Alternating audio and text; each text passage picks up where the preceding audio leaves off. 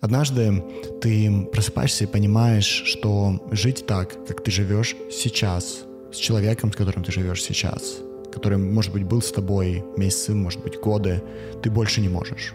И я называю это синдромом ушедшей жены. Это нереальный диагноз. Название связано с тем, что когда женщина заканчивает отношения, бывает очень часто, что ее партнер в шоке и непонимании, как так произошло. У этого синдрома есть несколько симптомов. Например, первый симптом – это то, что секс больше не интересен. Обычно пары, которые вместе более 10 лет, занимаются сексом от 1 до 4 раз в месяц. Но когда отношения дисфункциональны, если секс и происходит, то женщина обычно приносит себя в жертву. Это не секс, а жертвоприношение. Просто терпит, пока все это закончится.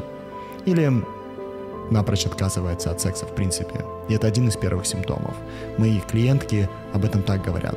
Он хороший человек, но он меня абсолютно не привлекает.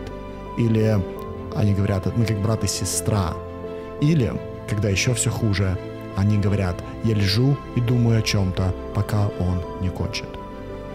Второй симптом, когда ты начинаешь думать, что все на тебе и что тебя используют. Тебе кажется, что твой вклад в общее партнерство не ценится, и тебя воспринимают как данное, тебя используют. Ты думаешь, что партнер не делит с тобой достаточно нагрузки, и понемногу начинаешь сбавлять свои собственные усилия. Третий симптом – это то, что даже если вы живете в одном пространстве, ментально ты уже сепарировалась. Вы сожители, в лучшем случае, друзья и сородители, если есть дети. У вас становится меньше общего, и ты отвлекаешь себя, уходя в свою работу, в свою жизнь и в свою реализацию. Ты даже больше не жалуешься. Это следующий симптом. Не пытаешься добиться понимания или помощи тебе надоело исправлять или что-то отстаивать. Ты дошла до точки, в которой не веришь, что хоть что-то изменится. Ты фокусируешься только на том, что зависит от тебя, и не включаешь партнера в принятие решений о будущем.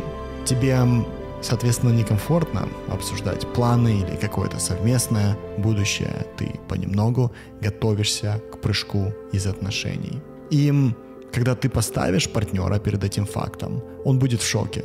Хотя если бы он был внимателен, то увидел бы, что к этому все давно шло. Просто он даже себе представить не мог, что ты дошла до понимания, до храбрости, что ты можешь выбрать себя. Поэтому сначала вы договариваетесь пожить отдельно, а ты активно ищешь поддержку тех, кто знает, как жить после развода, и правильно делаешь, что ты ищешь эту поддержку. Теперь немного правды, чтобы вы, увидев это видео, не побежали сразу же разводиться. Обычно виноваты оба. Если тебя не понимают, то тебя не понимают, потому что ты не захотела быть храброй и открыто коммуницировать, что происходит, четко ставить границы и требовать, чтобы твои нужды были удовлетворены. Если бы ты являлась тем, кем ты хочешь являться, с абсолютной искренностью каждый день, возможно, это спасло бы отношения. Но не факт. Поэтому следующий пункт.